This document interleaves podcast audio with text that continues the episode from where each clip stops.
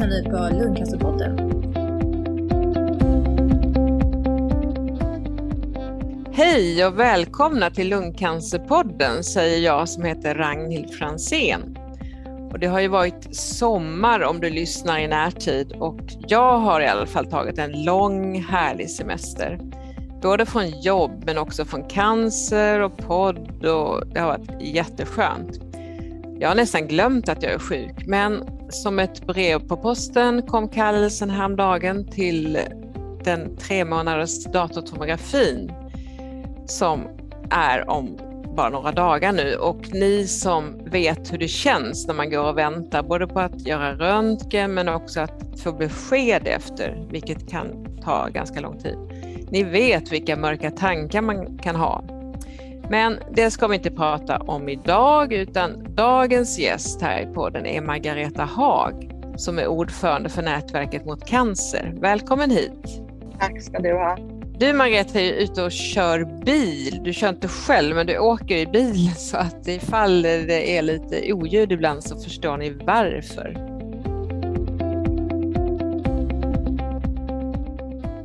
Du är ju en av de hundra viktigaste på Dagens Medicins maktlista 2021 och det är faktiskt tredje året i rad. Och du har suttit i regeringens patientråd men just klivit av. Och det ska vi prata mer om senare. Men nu intervjuar jag ju dig för Lungcancerpodden och har därför vinklat några frågor utifrån vårt perspektiv. Men du jobbar ju för alla patientgrupper i ditt nätverk. Okej, men vi börjar lite privat. Vem är du, Margareta?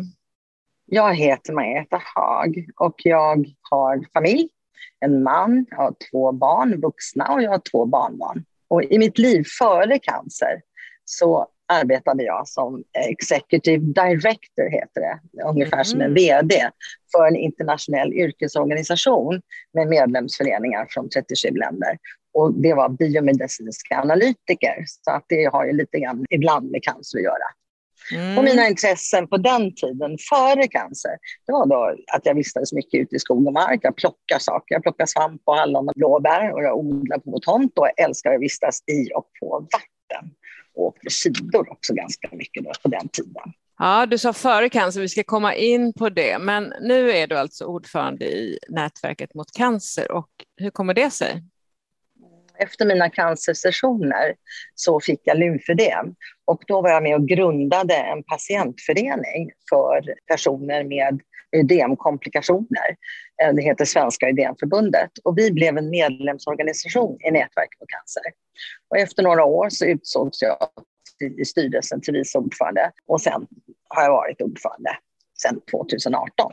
Du sa att du hade bott utomlands och det har du gjort i många år och jobbat och har läst att du bott 25 år utomlands. Hur kom det sig och eh, vad jobbar du med? Jag pluggade utomlands och jag gifte mig med en person som har flyttat runt i världen i tre års kontrakt. Eh, så vi har bott i Spanien, och Brasilien, och Korea och Hongkong två gånger och Singapore och Sri Lanka. Och där har jag försökt att lära mig både språk och kulturen i de där länderna. Så jag har varit översättare, svenska, engelska, spanska och jobbat Oj. på Svenska handelskammaren i Madrid och i Hongkong och ambassad, svenska ambassaden i Korea och även då som executive director för den här internationella yrkesorganisationen. Vad saknar du mest med dina utlandsår? Du har ju bott på så många ställen. Jo, jag saknar faktiskt mixen av, av vänner och kultur och natur och mat och alla ställen som jag har bott på och där jag känner mig hemma och trivs fortfarande jättebra. Mm, det måste vara härligt. Du sa förut att du hade haft uppdrag som ordförande för DEM-förbundet. Är du det fortfarande eller? Ja, det är jag fortfarande. Och sen är jag ledamot i GPCCs personråd. Och GPCC är då Göteborgs centrum för personcentrerad vård. Och så sitter jag med och är ledamot i TLVs insynsråd. Oj. Så det är de andra uppdrag jag Man har. undrar, hur hinner du? Hur många timmar har ditt dygn? Eh, jag vet inte hur jag hinner, men jag har alltså en fantastisk hjälp av min man som numera tar hand om hus och hem och logistik ah. och sociala kontakter. Skulle jag säga. Ja. Egentligen har du pensionsåldern inne får jag väl säga, med råge, och du skulle kunna njuta att bara resa runt i världen och spela golf eller vad nu ditt intresse är. Men hur kommer det sig att du vill arbeta? Ja, ålder sitter ju liksom inte några siffror. Va? Och jag känner faktiskt inte att jag arbetar. Jag känner att jag har ideella uppdrag som jag känner ansvar för. Mm. Men jag njuter fortfarande av resor och, och, att göra saker som jag gjort tidigare. Dock inte under denna pandemin skulle jag vilja säga. Nej. Det har ju förändrat eh, livet ganska så ordentligt för många av mm. oss och för mig också. Ja, du berättade förut att du själv är drabbad av cancer och kan du berätta lite mer om ja, vilken sort du har och hur länge du har haft den? Jag har non-Hodgkins lymfom, första gången aggressiv 1994 eh, och sedan ett par gånger till, fast ändå en indolent, alltså det vill säga obotbar sort. Och lymfödem var en av alla biverkningar. Eh, och eh, jag har det senaste jag hade, det var faktiskt en 7 centimeter lymfomtumör i vänster lunga. Men det var, det var länge sedan. Hur länge är det sedan du började? Jag började 94 och sen okay. har jag gjort lite nu och då och har ja. det här så att jag går på regelbundna kontroller. Men tycker du att ditt arbete i nätverket känns extra meningsfullt när du själv är drabbad? Du sa att du började när du blev drabbad. Eller tycker du att det mm. kan bli för mycket cancer att hålla på och jobba med det här hela tiden? Alltså ibland när jag upplever svåra sjukdomar då, i, i, min närhet så känns det jättetungt. Men det ger mig också kraft att jobba för en jämlik cancervård och för prevention och nya diagnostiska och behandlingsmetoder. Och sen så tycker jag att man måste få mycket, mycket bättre rehabilitering. Så det driver mig lite grann. Då. Och mm. även då patientsamverkan och stärkta patienträttigheter. Ja, om vi går in lite på nätverket. Kan du förklara vad nätverket mot cancer är och när ni startade? Vi startade 2009 i samband med att den första cancerstrategin jobbade fram. Och då satt den dåvarande ordföranden i, eh, i den arbetsgruppen. Och då bildades vi och vi blev då en paraplyorganisation som lyfter gemensamma frågor för, för cancerprofilerade patientföreningar. Vi beslöt 2011 att driva det här vidare som en ideell förening. Eh, och vi har 11 nationella patientföreningar med och fyra regionala. Vi har inga statsbidrag för Socialstyrelsen har ännu inte godkänt oss som samverkansorganisation. Så vi har lite dåligt med ekonomiska resurser. Mm. Men är alla patientföreningar med, alltså alla typer av cancer? Nej, inte alla. Alla är varmt välkomna som medlemmar. Det finns en del stora som har valt att inte vara med än, men vi hoppas ju på att de kommer med. Mm. Det får gärna fråga dem om varför de inte är med. Vilka är det då? Inte jag. Till exempel, de största då är Bröstcancerförbundet och Prostatacancerförbundet. Ja, de driver nog mer sina egna frågor och inte mm. det här mm. gemensamma. Kan du ge exempel på vad ni har åstadkommit och vad ni jobbar med just nu? Jag tror att vi har satt Världscancerdagen på kartan i Sverige där vi diskuterar aktuell cancervård och framtiden. Och eh, just nu så driver vi ett projekt om tidig upptäckt där vi har haft en enkät ute som just nu analyseras av Sifo och där tittar vi på vad primärvården gör för att få fram en tidig upptäckt. Så vi har träffat beslutsfattare i fem regioner just nu för att höra hur deras handlingsplaner ser ut för prevention och tidig upptäckt i primärvården. Och vi kommer att ha ett kunskapsseminarium i höst för att presentera det här enkätresultatet och lägga förslag på vad som behöver göras för att vi ska kunna få till en tidig upptäckt i Sverige. Ja, för när jag läser om det här tidig upptäckt så säger ni att det ska genomföras. Att 75 procent av all cancer ska upptäckas i stadium 1 och inte i 3 eller 4 som nu. Men att det ska vara genomfört inom tre år. Det är ju väldigt bra att ni tidsbestämmer, men hur ska det gå till? Liksom? Är det att ligga på då som en igel mot beslutsfattare? Mm. Ja, vi tror ju att det här faktiskt är en målsättning som kan mätas. Idag finns det inga riktiga mätmetoder, vare sig för tidig upptäckt eller för behandlingen. Och det tycker vi har saknats hela tiden. I Danmark när man gjorde det här packeförloppet med SPF så var det faktiskt från utredning till palliation eh, och utskrivning och i Sverige så tittar man bara på datum fram till diagnos. Vi tycker att det är mycket som saknas.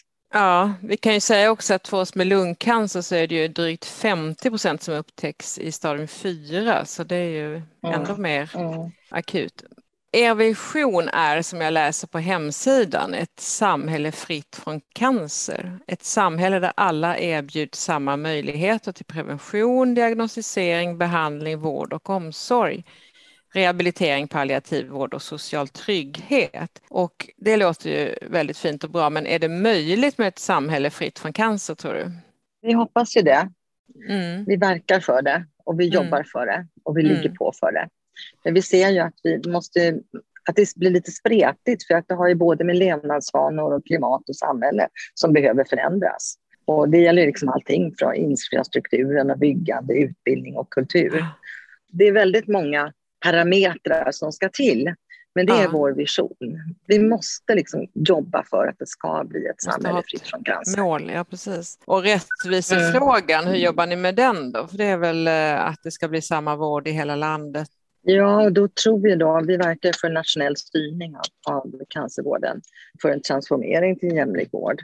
Vi verkar också då för att patientlagen uppdateras för att tillse att patienträttigheterna stärks och att man faktiskt kan få både slutenvård också i, i alla regioner och inte som nu att man, man får det i den regionen där man bor. Och vi ser ju att under pandemin att det har förändrats. Då har man kunnat lösa massor med saker som man inte har kunnat lösa under 30 år när det gäller okay. cancervården. Vi hoppas att, att, när vi ligger på så ser faktiskt andra idag att man har kunnat lösa saker. Om ni nu går ut och säger att vi tycker att cancer ska behandlas som en kriskommission borde tillsättas, precis som för pandemin.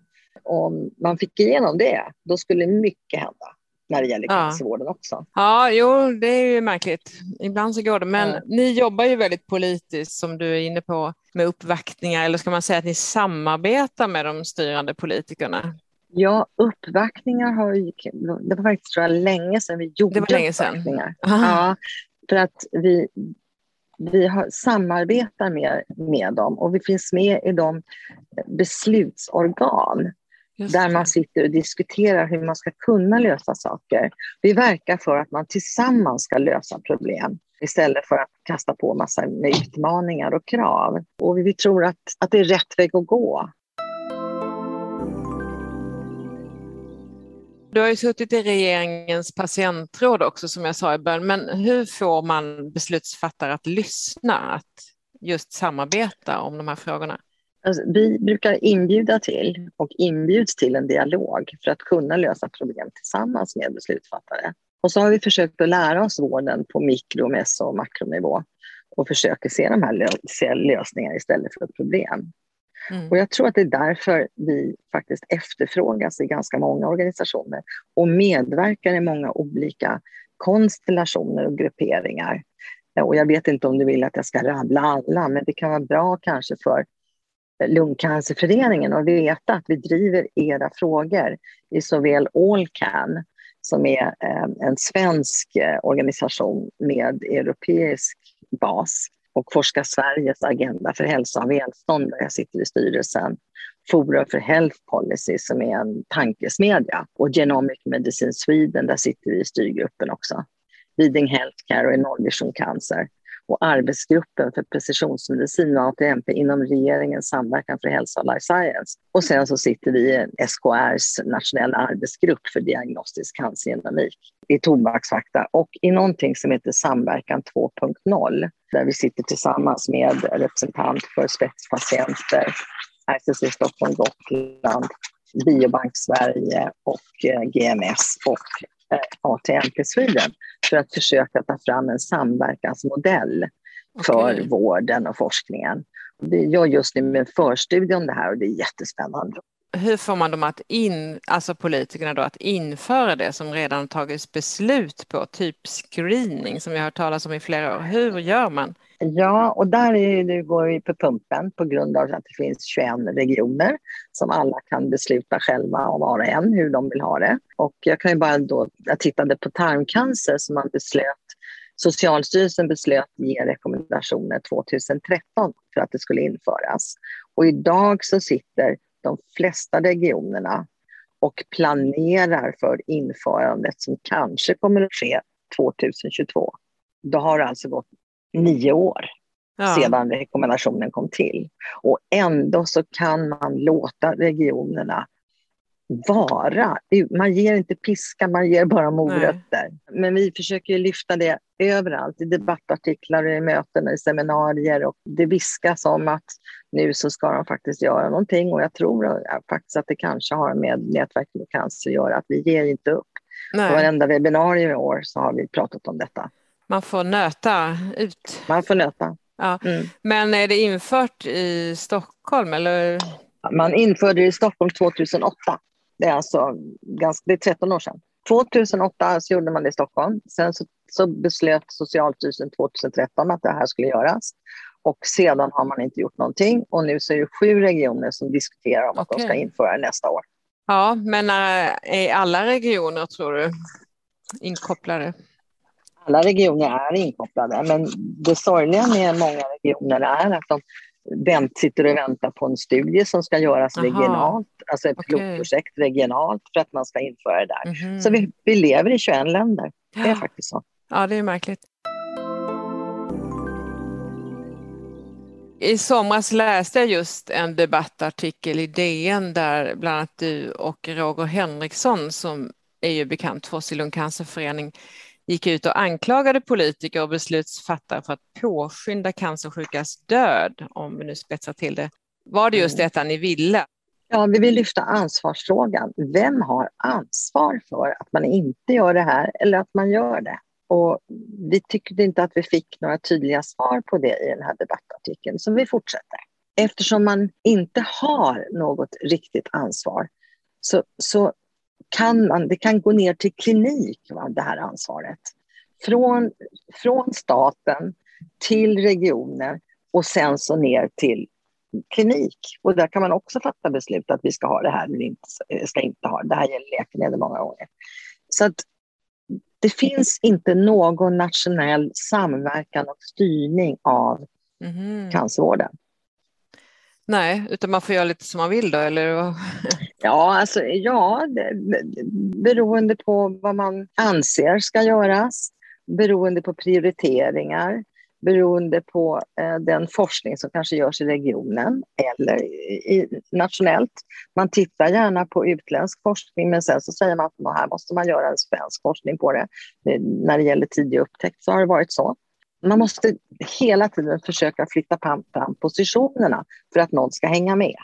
Mm. Det är så vi upplever lite. Det måste ligga före. Ja, ni skrev ju också i den här artikeln att det var inte bara på grund av pandemin som bristerna och ojämlikheten i vården finns, utan det är något som har funnits tidigare och är det främst screening och prevention ni menar ska minska dödligheten? Screening och prevention är jätteviktiga, men även så finns det faktiskt digitala riskanalysmetoder för primärvården som man då använder i England till exempel. Och det har man då inte tagit till sig, men man har börjat titta på det i alla fall i Sverige. Men vi har pratat om det sedan världscancerdagen för nästan tre år sedan. Det är fortfarande så pratar man om det i Sverige. Vad menar ni med prevention? Är det rökavvänjning och upplysning om lungcancer eller vad menar ni? Vi menar att eh, prevention är allting som kan eh, förhindra eh, sjukdom och vara ett föredöme. Så att det kan vara allting från att röra på sig till screening. Och barncancer eller barnvaccinationer är också en form av prevention. Till exempel mm. HPV som man nu ger mm. till och med pojkar. Fast det har tagit, oj vad vi mm. jobbar för det. Nu får ju även pojkar det då. Men det, det satt hårt inne. Ni skrev ju i artikeln då att screening av lungcancer kopplat just till rökprevention skulle rädda 400 till 500 personer varje år från en för tidig död. Och det är lika många som blir räddade av mammografi och det är ju det man tycker låter så anmärkningsvärt att mammografi går det bra men inte lungcancerscreening. Kan man säga att det är någon som har ansvaret för det här, att det har sinkats, eller är det bara det här beslutsfattandet som är så otydligt? Ja, beslutsfattandet är otroligt otydligt och när det gäller lungcancerscreening så är det så att man i Stockholm har det för kvinnor som har rökt. Eh, och vi håller ju på också, alltså hela den här screeningsproblematiken är väldigt arbetsam. För att man måste gå in på varenda region och nu har vi tagit upp det med fem regioner och frågar. Var ligger ni till? Har ni handlingsplan för nästa år för screening? För det måste finnas resurser för det också. Så det här vi bearbetar nu varje region kan man säga. Okej. Okay. Men ni fick ju mothugg då dagen efter idén av Hans-Olof Adami, epidemiolog, mm. som hävdar att det saknas vetenskaplig evidens mot att eh, screening skulle rädda tusentals liv. Och hans argument är ju att minst 30 procent av all screening upptäckt cancer är överdiagnostiserad. Vad menar man med det, att det är överdiagnostiserat? Vi kände väl då när vi läste den här artikeln att det är faktiskt hans tolkning. Så att vi kan inte svara på den frågan. Okay. Den, den får faktiskt han svara på, för att vi kunde inte se att det var korrekt. Och vi hade inte alls samma vetenskapliga bas som han hade. Vi tyckte inte att det var någon större styrka i hans eh, påstående. Okay. Men sen sa han då också att eh, få en cancerdiagnos för också med sig många negativa faktorer som oro, ångest, olycksfall som i sig då kan leda till hjärtsjukdom eller självmord. Är det en befogad risk, tycker du, som man bör ta hänsyn till innan man kör igång med screeningen? Nej, vi tycker inte det. Och screeningen är hittills frivillig, så att man kan välja om man vill screenas eller inte. Men det vore ju lämpligt med kunskapsinformation om screening. Och det kan ges av patientorganisationer och av er kanske. kan mm. läggas upp på er hemsida av RCC. Där har vi försökt att få RCC samverkan att plocka fram sådant material. Vi tror också att det kanske skulle kunna vara bra. Förr fanns det anslagstavlor och det finns det fortfarande på tv. Just där det. man kan prata om detta och det liksom har lite grann samband tycker jag med vaccinationerna nu som mm. folk är rädda för. Att mm. det är mycket fejk. Och, och, när det gäller screening så kan man också, bara man får kunskap. Och vi mm. ser ju då att i vissa områden så måste man förse personer med information och fakta om screening för de som oroas för en eventuell cancerrisk. Men vi tycker mm. inte att det är ingen befogad risk. Om vi pratar cancervård, du har ju suttit i regeringens patientråd som jag har nämnt, som mm. startade 2019 då med socialminister Lena Hallengren som ordförande. Och vitsen är då att regeringen löpande ska få ett patientperspektiv på olika aktuella frågor, vilket jag tycker låter väldigt bra. Har ni tagit några bra beslut i den här gruppen?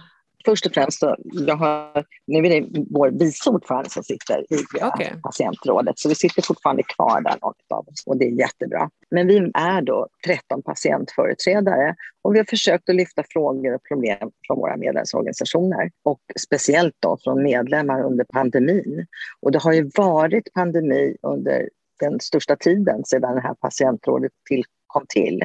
Där har vi lyft åtgärder som har behövts vidtas gällande alltså, digitala sjukhusbesök, brist på rehabilitering, sjukersättningar och vaccinationer etc. under pandemin. Och så har vi tillsammans prioriterat patientinflytande och patientsamverkan. Och vi har föreslagit åtgärder också för att reducera psykosocial ohälsa. Men patientrådet är inte till för att fatta beslut utan det är diskussioner om hur kan man komma framåt med olika frågor och olika problem i vården jag tycker att det varit väldigt, väldigt värdefullt med samarbete mellan de här, vi 13 som satt runt bordet. Vi kände väl och tyckte och tänkte ungefär likadant tror jag. Och sen hade vi då den cancerproblematiken som var ganska hemsk under pandemin, alltså det första det. året.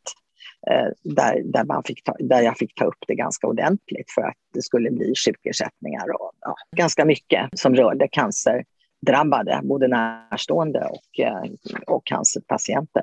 Sen fick vi höra häromdagen att socialministern själv, hon har ju gått på eh, cytostatikabehandling och att den var avslutad men att hon skulle påbörja en strålningsbehandling. Men samtidigt arbeta fullt ut som minister. Vad tycker du, vad sänder det för signaler till oss cancerpatienter? Eh, jag ser faktiskt inte det som en signal.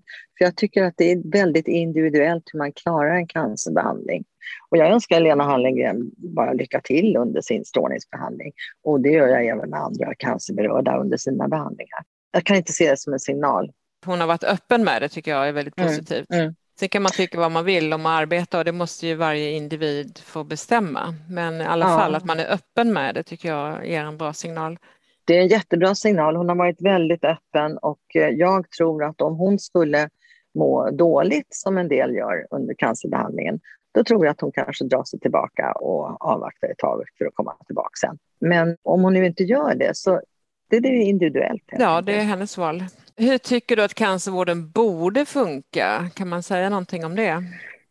Ja, vi verkar ju för att det ska bli någon form av nationell styrning av cancer för att undvika ojämlikhet och för att man ska kunna samla både kunskap och data på ett bättre sätt än idag. Idag får man inte dela data från regioner eller från sjukhus, från det ena till det andra, privatsjukhus till ett publikt sjukhus. Och vi tror att då kommer också utredning och diagnostisering, det ska ske efter patientens behov så snabbt som möjligt. Och idag vet vi att under pandemin så var det svårt för många. Dels att söka vård, men även att det var svårt under en viss tid när covid-19 var ganska, det var ju katastrofalt. I början, ja. Ja, det var fruktansvärt. Man fick inte komma till på en vårdcentral ens om man hade Nej, hosta. man fick inte det. det mm, mm. Ja. ja. det var väldigt, väldigt svårt. Mm. Eh, och vi har då jobbat jättemycket tillsammans med kontaktsjuksköterskorna och att det ska finnas en kontaktsjuksköterska för varje patient och det säger vi att det, det är ett krav. Mm. Och vi vill att både prehabilitering och rehabilitering erbjuds redan innan diagnos och det är fastställt i uh, vårdprogrammet. Men okay. vårdprogrammet är fastställt av RCC samverkan och sen ska det ut till regionerna och då ska det anpassas i regionerna. Och sen ska det ut till patienterna så att man får reda ja. på det. Det är väl ja. också en sak som missas rätt ofta. Absolut. Hur är viktigt är det med patientsamverkan? Det är någonting som ni jobbar med. Ja, där jobbar vi då. Speciellt just nu då, i den här förstudien om patientsamverkan. Så långt har vi kommit så att vi faktiskt försöker ta fram en modell som kan användas för alla patientföreträdare och även patienter i vård och forskning. Vi tycker att det är oerhört viktigt, alltså från planering av sjukhus och mottagningar till kliniska prövningar och att man är forskningspartner och även då när det gäller både utredning och behandling och rehabilitering och palliation och i kommunal omsorg. Det måste till en patientsamverkan. Menar du då att det är både på individnivå och sen patientorganisationer som är med och beslutar? Ja, ja. och jag menar jag förstår om individuella patienter kanske inte kan eh, besluta. De kanske inte har i början kunskapen, men de kan få den kunskapen om de känner sig trygga. Jag vet ju till exempel Barncancerfonden fick gå in på Nya Karolinska sjukhuset och se till att de byggde om för att man hade inte frågat patienterna överhuvudtaget de närstående hur de skulle kunna hantera sin roll där som förälder.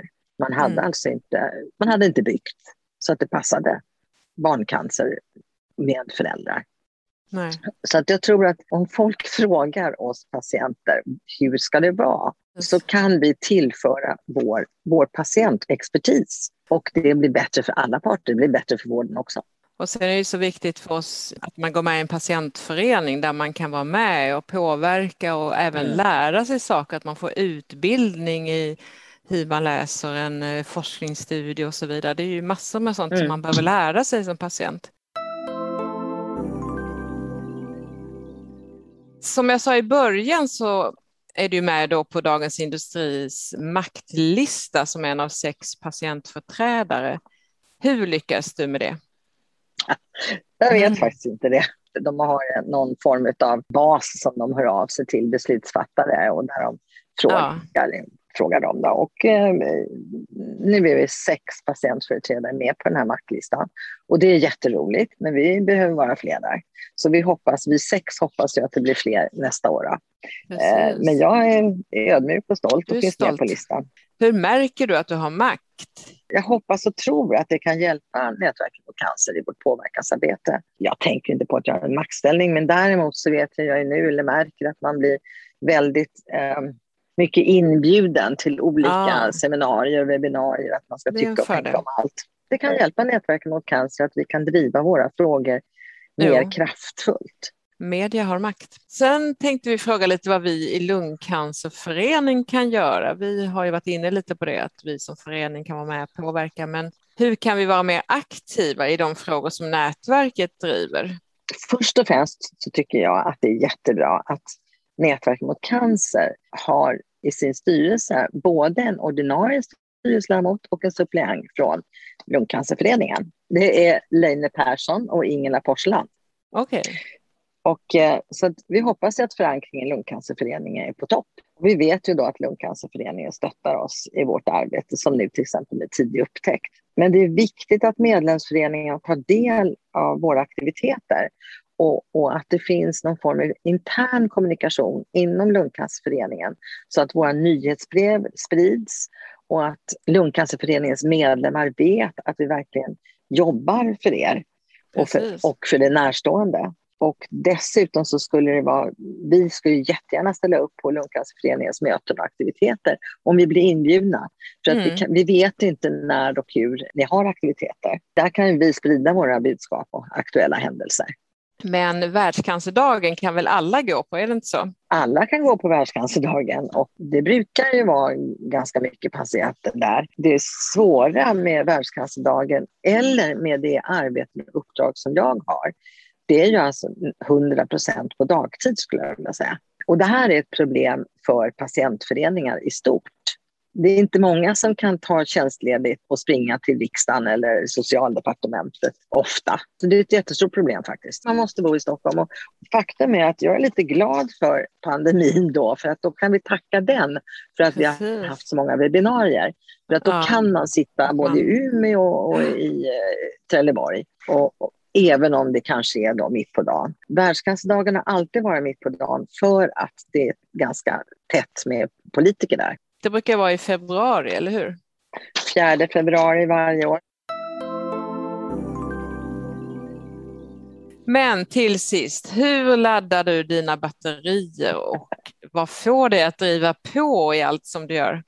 Ja, alltså jag har en fantastisk man som stöttar och uppmuntrar mig mm. och, och, en jättehärlig familj. Och jag älskar det huset och närheten till vatten och skog där vi bor idag. Och så njuter jag av fantastiska grannar och vänner över hela världen. Och under de här 25 åren som jag bott utomlands så har vi fått väldigt, väldigt stark gemenskap och vänskap med folk från alla världsdelar. Och det är faktiskt väldigt, väldigt roligt. Ja. Om jag har tid så övar jag qigong och vattendjupa. Men så har jag också alltså en fantastisk styrelse som är engagerad, initiativrik, aktiv och vill se resultat på det vi gör. Och så gillar jag allt samarbete i de organisationer där vi verkar. Så det, det ger mig kraft och styrka faktiskt. Ja, man är inte ensam stark i det här utan det krävs Nej. ett lagarbete. Tack till dig Margareta för att jag har fått ställa alla de här frågorna och eh, jag önskar dig stort lycka till med ditt nätverk och arbetet mot cancer som det så riktigt heter. Och jag vill också tacka Leine Persson som har varit eh, mig behjälplig med frågorna. Och eh, har du som lyssnat eh, tips på vad vi kan ta upp eller vill du själv medverka i ett avsnitt så är det bara att mejla till mig fransen med z fartreklam.se. Och du kan också gå in och kommentera dagens avsnitt på www.lungcancerpodden.se. Hej då och på återhörande. Och hej då Margareta. Hej då och tack för den här stunden.